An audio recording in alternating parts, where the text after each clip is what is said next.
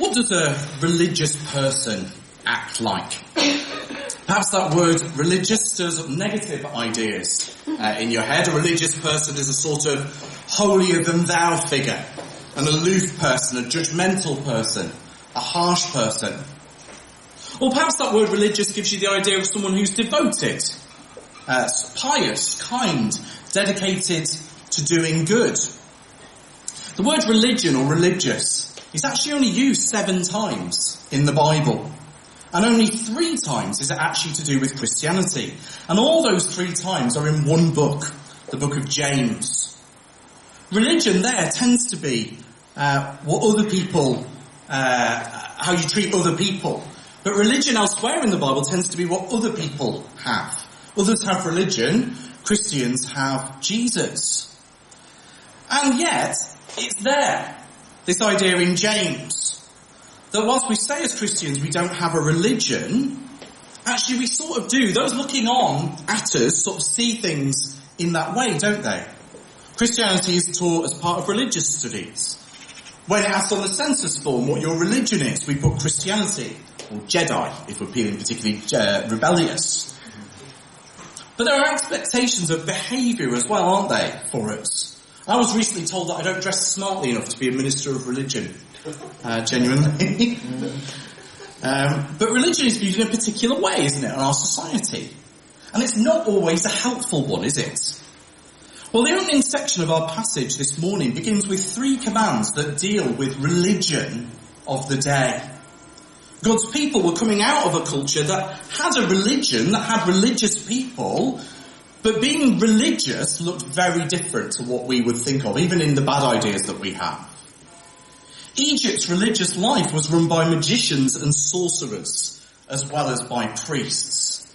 They were steeped in the dark arts. So think of the magicians that oppose uh, Moses. Those were people who helped lead the nation. They sacrificed to many, many, many gods. So for them, religion was about getting the right gods. They had, it's reckoned in Egypt, over 1,400 different gods. And many of them were sort of hybrids between people and animals. And they worshipped them often by engaging in relations, in carnal relations with those animals. Rams, goats, even crocodiles. Don't Google it. But the same was true in Canaan, where the Israelites were going. If you think about it, they too were run by priests and sorcerers. They involved many different gods, and it often involved unhealthy relationships with animals, such as bulls, or with shrine prostitutes. That's what religion looked like in the days that these commandments were given. And that was what was expected of a holy or religious person. The more religious, the more gods you might worship, or the more extreme your practices. That was the norm for worship in the Israelites' days. And in one sense, it's little wonder that when we uh, leave the Israelites alone in a few chapters' time while Moses is up in the mountain, they end up worshipping a calf of gold engaged in illicit relationships with each other. Because actually that was what religion looked like in those days, in their world. That's not to excuse what they're doing, but it makes what they're doing a bit more understandable. But God here in the first commandments here that he gives from verses 18 to 20 shows us that they're to have nothing to do with that kind of religion. They're to be a million miles away from what this is about. So there are no sorceresses or sorcerers that are to be uh, allowed to live. A sorceress there is a whisperer of charms, literally. It comes from the idea of whispering. They were enticers of the people. Jezebels, witches of Endor, they're both described as, uh, as sorceresses. And they're not to have anything to do with them. They're also to have no illicit relationship with animals. It's repeated in Leviticus along with forbidden relationships. But it seems here it's to do with the link with pagan religion. It's basically saying don't do the religious practices that they do, as though you needed more reasons not to do that. And they're also not to offer to sacrifices to any other gods in verse 20. Not to Ra, not to Set, not to Baal.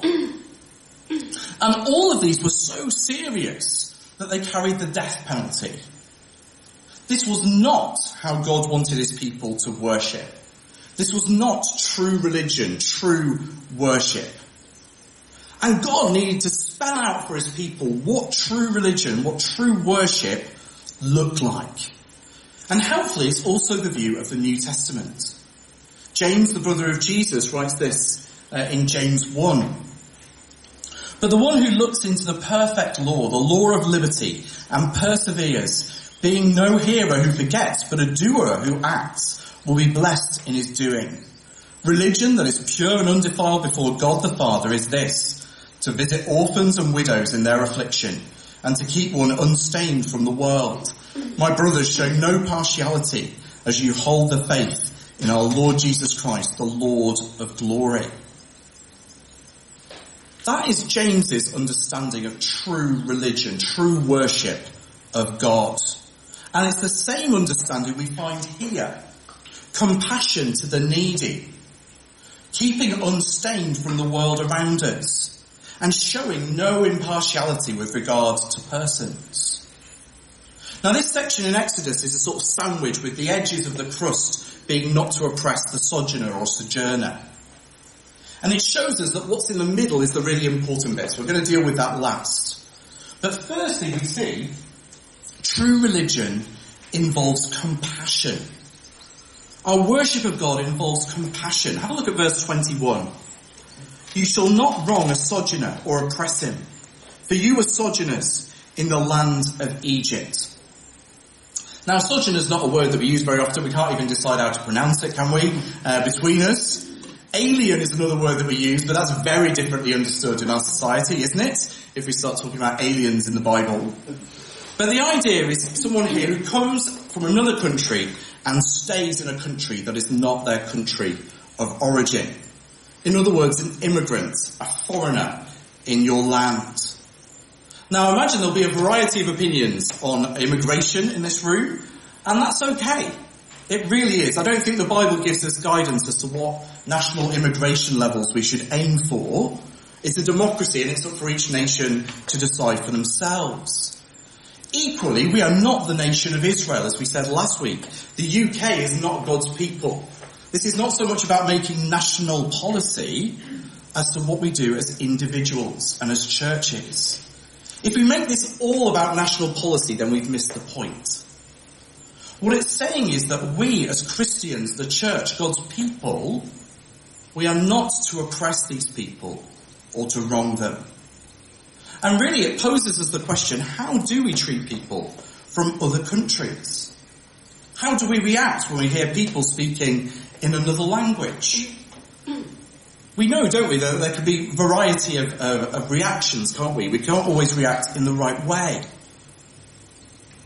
But we're not to wrong people who come and stay in our country. We're to treat them with compassion. We're to be compassionate to the sojourner. We're also to be compassionate to the widow and the fatherless. Have a look at verses 22 to 24. You shall not mistreat any widow or fatherless child. If you do mistreat them and they cry out to me, I will surely hear their cry and my wrath will burn and I will kill you with the sword and your fathers shall become widows and your children fatherless. God here tells them not to mistreat the widow or the fatherless, the bereaved or the orphan. In that society, they were the ones who had no protection. They were vulnerable and liable to be taken advantage of. And the word mistreat there carries the idea of lowering, of sort of abasing, of crushing. So we find it in Exodus uh, 1 verse 11. Therefore they set taskmasters over them to afflict them with heavy burdens. The idea of weighing them down, of crushing them, to lay them low, to humble them. That is not how we're to treat the vulnerable in our society. Using them rather than helping them. And if you think this belongs to another age, think of some of the horrors of the care system. Some of the stories that we read in the newspapers where children are used by families who are supposed to protect them. Think of the scams that are pulled on elderly women who end up giving away their life savings because somebody rang them on the phone and told them that they needed them. We read about these things every week, don't we? How we treat the vulnerable says a lot about who we are as a people and as a society. But it also says a lot about us as individuals, how we treat the vulnerable ourselves.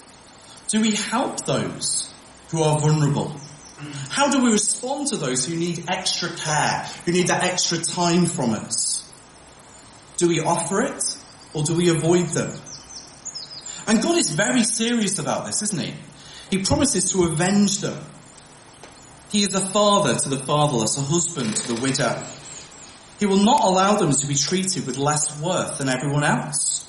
He will not allow them to be written off as inconvenient. So we're to show compassion to the widow uh, and the orphan. Finally in this section, we're to show compassion to the poor. Have a look at verses 25 to 27. If you lend money to any of my people with you who is poor, you shall not be like a moneylender to him you shall not exact interest from him. If ever you take your neighbour's cloak in pledge, you shall return it to him before the sun goes down. For that is his only covering, and is his cloak for his body. In what else is he to sleep? If he cries to me, I will hear, for I am compassionate. Just as we're not to take advantage of the immigrant or the vulnerable, we're not to take advantage of the poor. Verse 25 seems to have in mind a sort of loan shark mentality, a sort of wander in the wilderness, uh, lending people money at high interest. Those who are desperate will often accept any terms that they're given. And he's saying no. We're not to be involved in taking advantage of someone's poverty. Verses 26 and 27 have to do with taking items as collateral for a loan. As strange as it sounds here, I think in our culture it would be the equivalent of insisting on taking someone's pajamas or taking someone's bedsheet or mattress uh, in exchange for giving them a loan. And the point is, well, how, how can they sleep without something to sleep in? How can they get by without the very basic things that they need? So those things were to be returned the same day. Again, it's the idea of dealing with people with compassion as human beings with dignity. Why? Because it tells us in verse 27, God himself is compassionate. He shows compassion, so his people are to do so too. Now the word compassionate there is translated gracious in Exodus 34 when God proclaims his name uh, to Moses. He says, uh, the Lord, the Lord, God merciful and gracious, slow to anger and abounding in steadfast love and faithfulness. God's name, His nature is to be compassionate, to be gracious. And that word literally means one who stoops down or bends down to someone. So far from laying others low, we should be bending down, stooping down to help those in need. Why? Because our Heavenly Father does. That's what God's character is. If we want to be godly, if we want to be holy, then we need to be acting as he acts, to have the same compassion that he does. So are we doing that? Are we bending down and helping the vulnerable, the poor, uh, the needy in our society? Because that's what true religion, true worship looks like in the first place. But that's not all true religion looks like.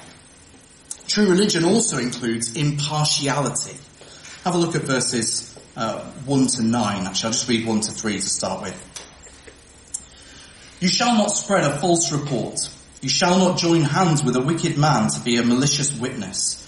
You shall not fall in with uh, the many to do evil, nor shall you bear witness in a lawsuit, siding with the many so as to pervert justice, nor shall you be partial to a poor man in his lawsuit. As you read through this section, you can begin to see how this fits with what we've read before. It might seemed a bit random to start with, like it was a sort of quick fire of laws. I know some have put this as uh, a section as various laws. It's always helpful, isn't it, when they do that at the, uh, the headings. But there's a pattern. It's still about how we treat others, especially the vulnerable. And it's saying that we're not to be partial in doing good or in administering justice. There is a real danger of being partial to some people and not to others. And again, these are the principles that lie behind the law that we're applying. So we're not to be partial, firstly, for or against the poor. We see that in verses 1 to 3 and also in 6 to 8. Let me read those to you. You shall not pervert the justice due to your poor in his lawsuit. Keep far from a false charge and do not kill the innocent and righteous, for I will not acquit the wicked.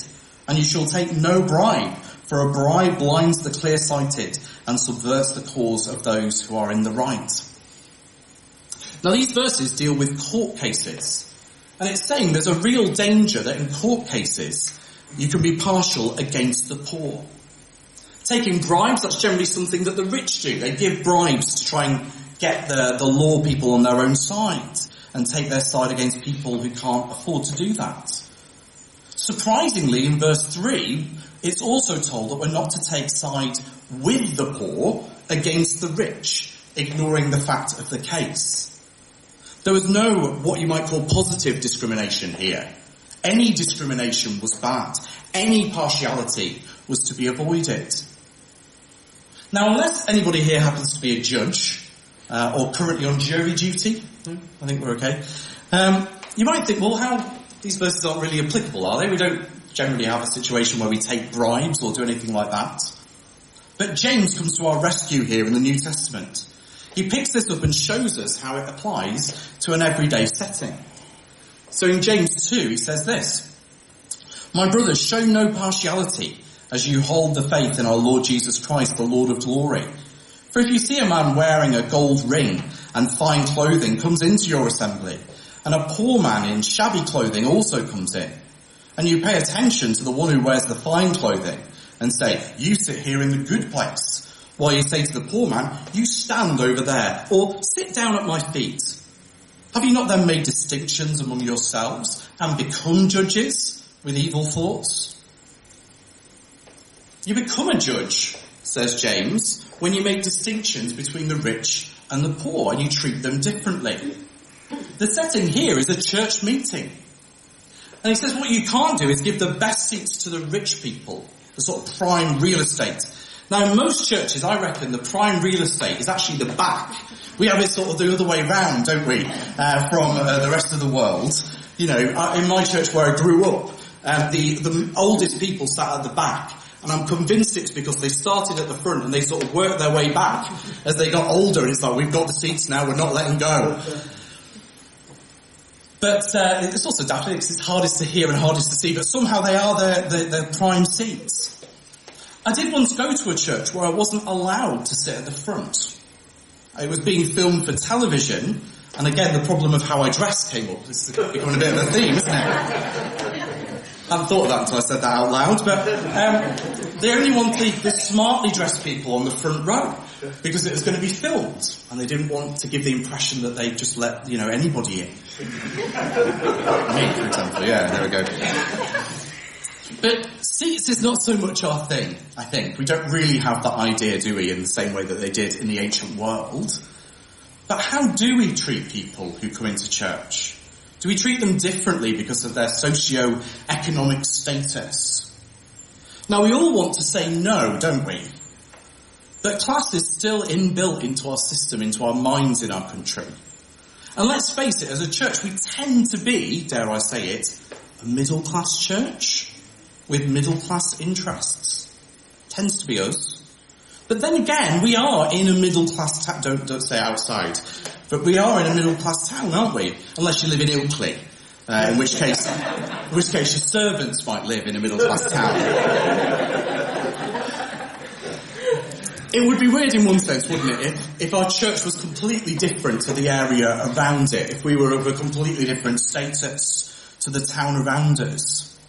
But that said, we need to make sure that we're not putting barriers in the way of people who might not be where most of us are.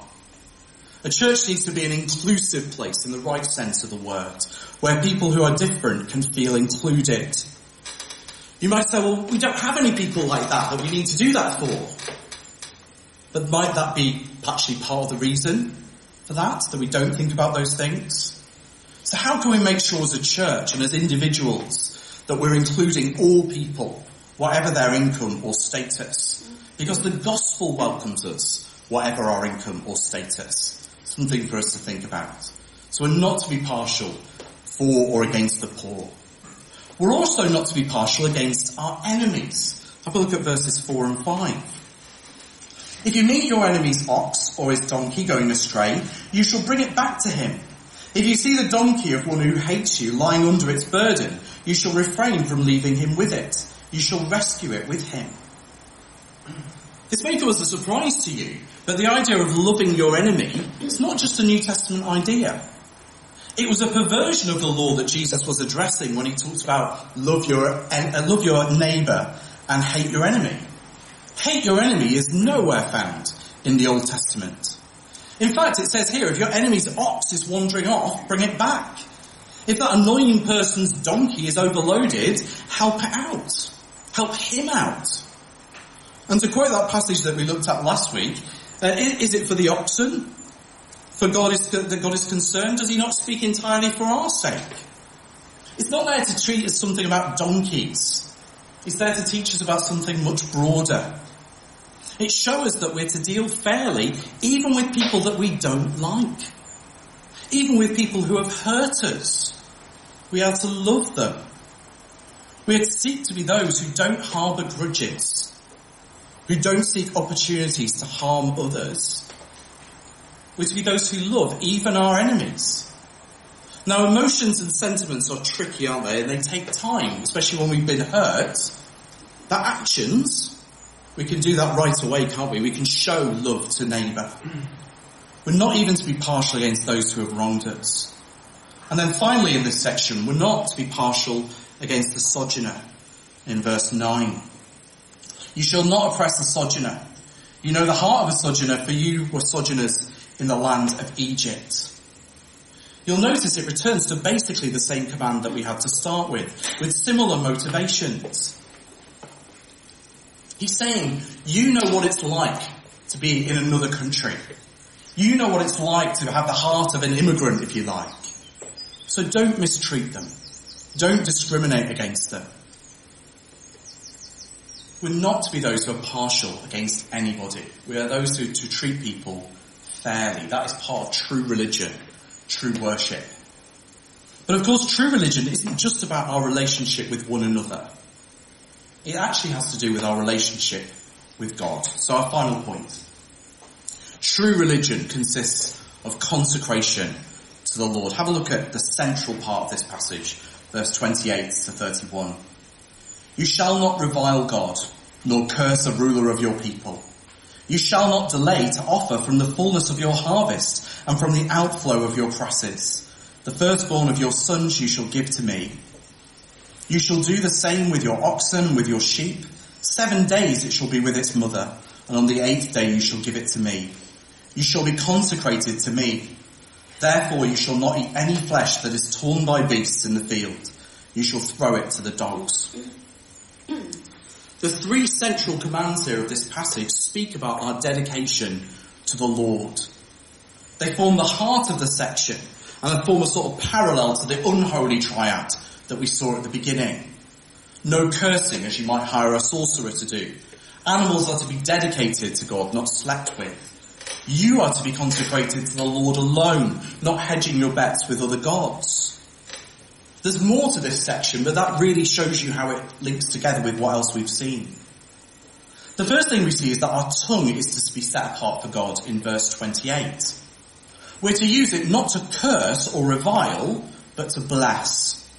Again, if you go to the book of James, James has much to say about this, about not speaking evil of our brother, about blessing and cursing not coming from the same mouth. It matters how we speak about other people. Our leaders, be they our national leaders or church leaders.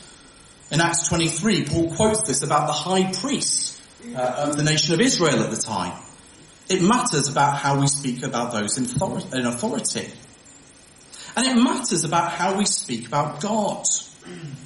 The word revile in this context probably means to speak lightly of, or to speak contemptibly of.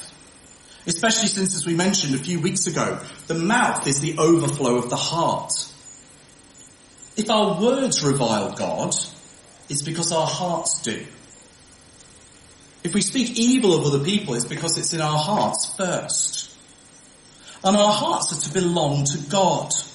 So this is not just a command about holding your tongue. It's about having a heart that loves God. Our heart and our attitude is to be for God.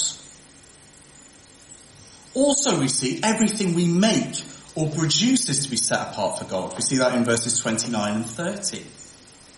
Everything we have is a gift from God and belongs to God. The Old Testament law recognized that in that God's people offered a portion of it to God in acknowledgement of that. Here what's in mind is wine and grain and animals. The animals were given over on the eighth day, just as a male child was to be circumcised on the eighth day, dedicating them to God in some sense. Here, the firstborn child belonged to God. The law gave provision for them to be redeemed by the parents, to sort of be bought back from God, but the firstborn belonged to him. That's what we see here. It's like first fruits. Every good gift we have is from God. And it still acknowledges that in the New Testament. We give back to God a portion of what He gives to us, don't we? Our time, our money, our resources. But it's not to earn God's favour. That would be like trying to bribe someone with their own cash, wouldn't it?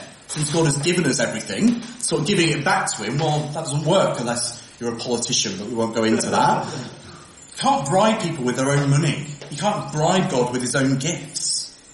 We don't devote what we have as a, as a favour to God. God doesn't need our stuff.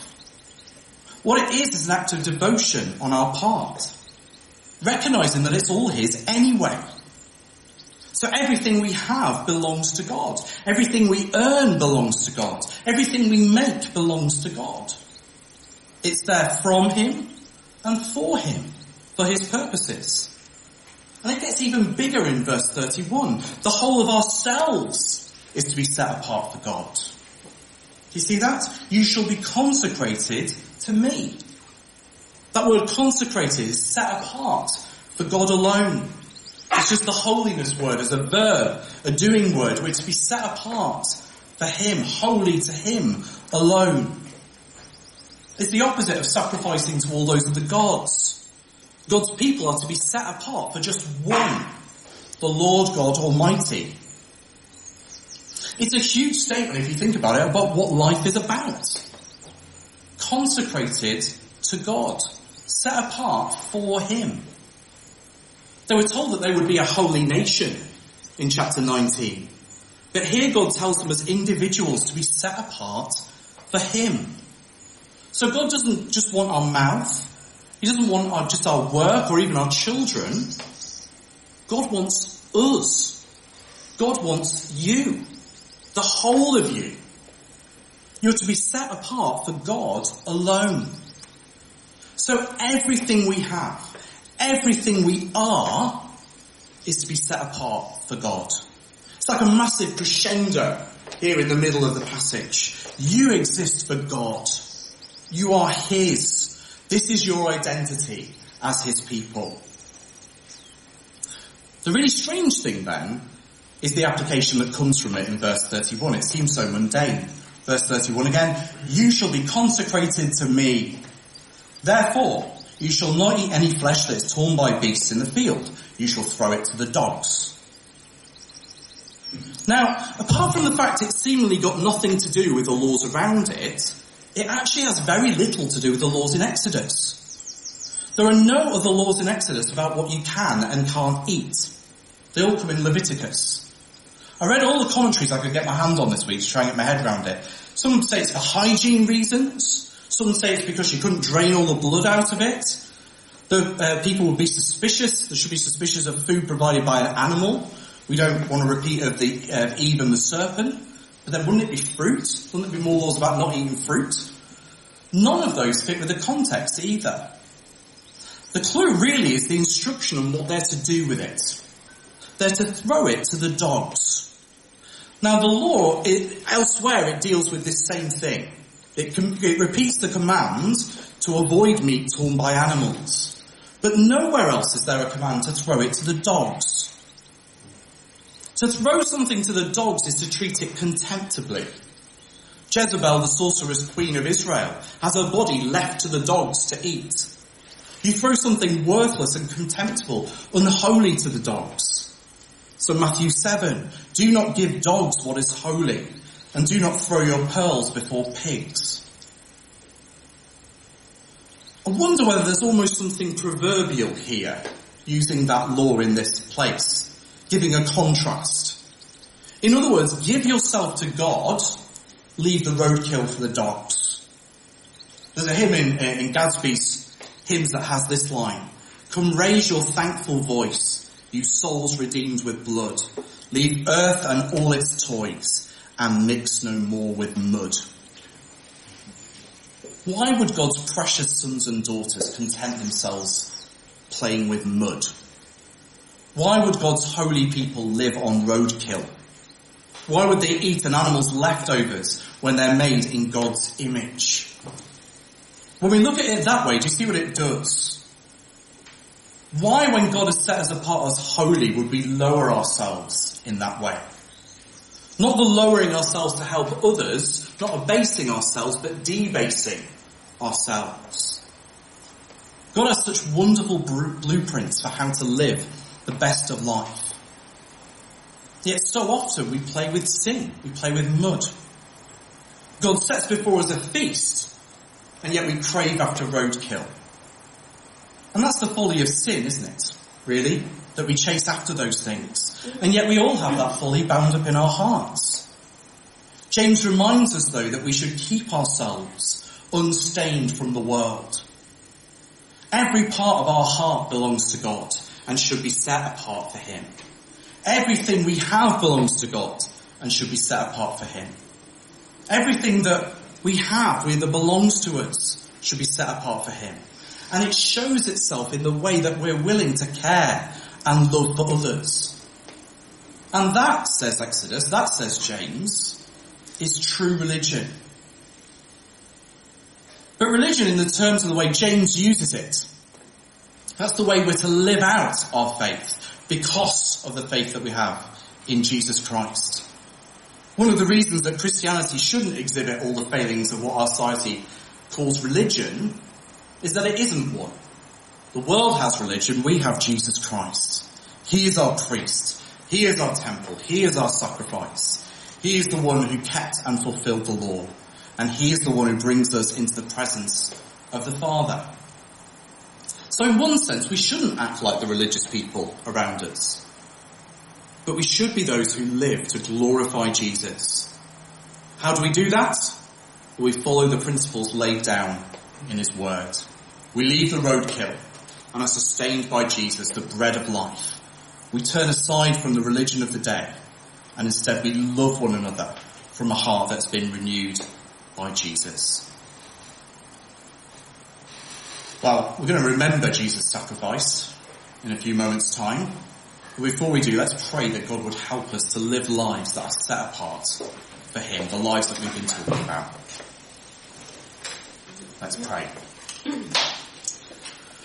Father God, thank you for the Lord Jesus. Father, thank you for the way that He exhibited all the things that we've been talking about. Father, thank you for His compassion and most of all, thank you for his sacrifice. That means, Father, even all, all the ways that we failed in these areas, Father, thank you that his death pays for it all. But help us, Father, to live lives dedicated to him. For we ask it in Jesus' name. Amen. Amen.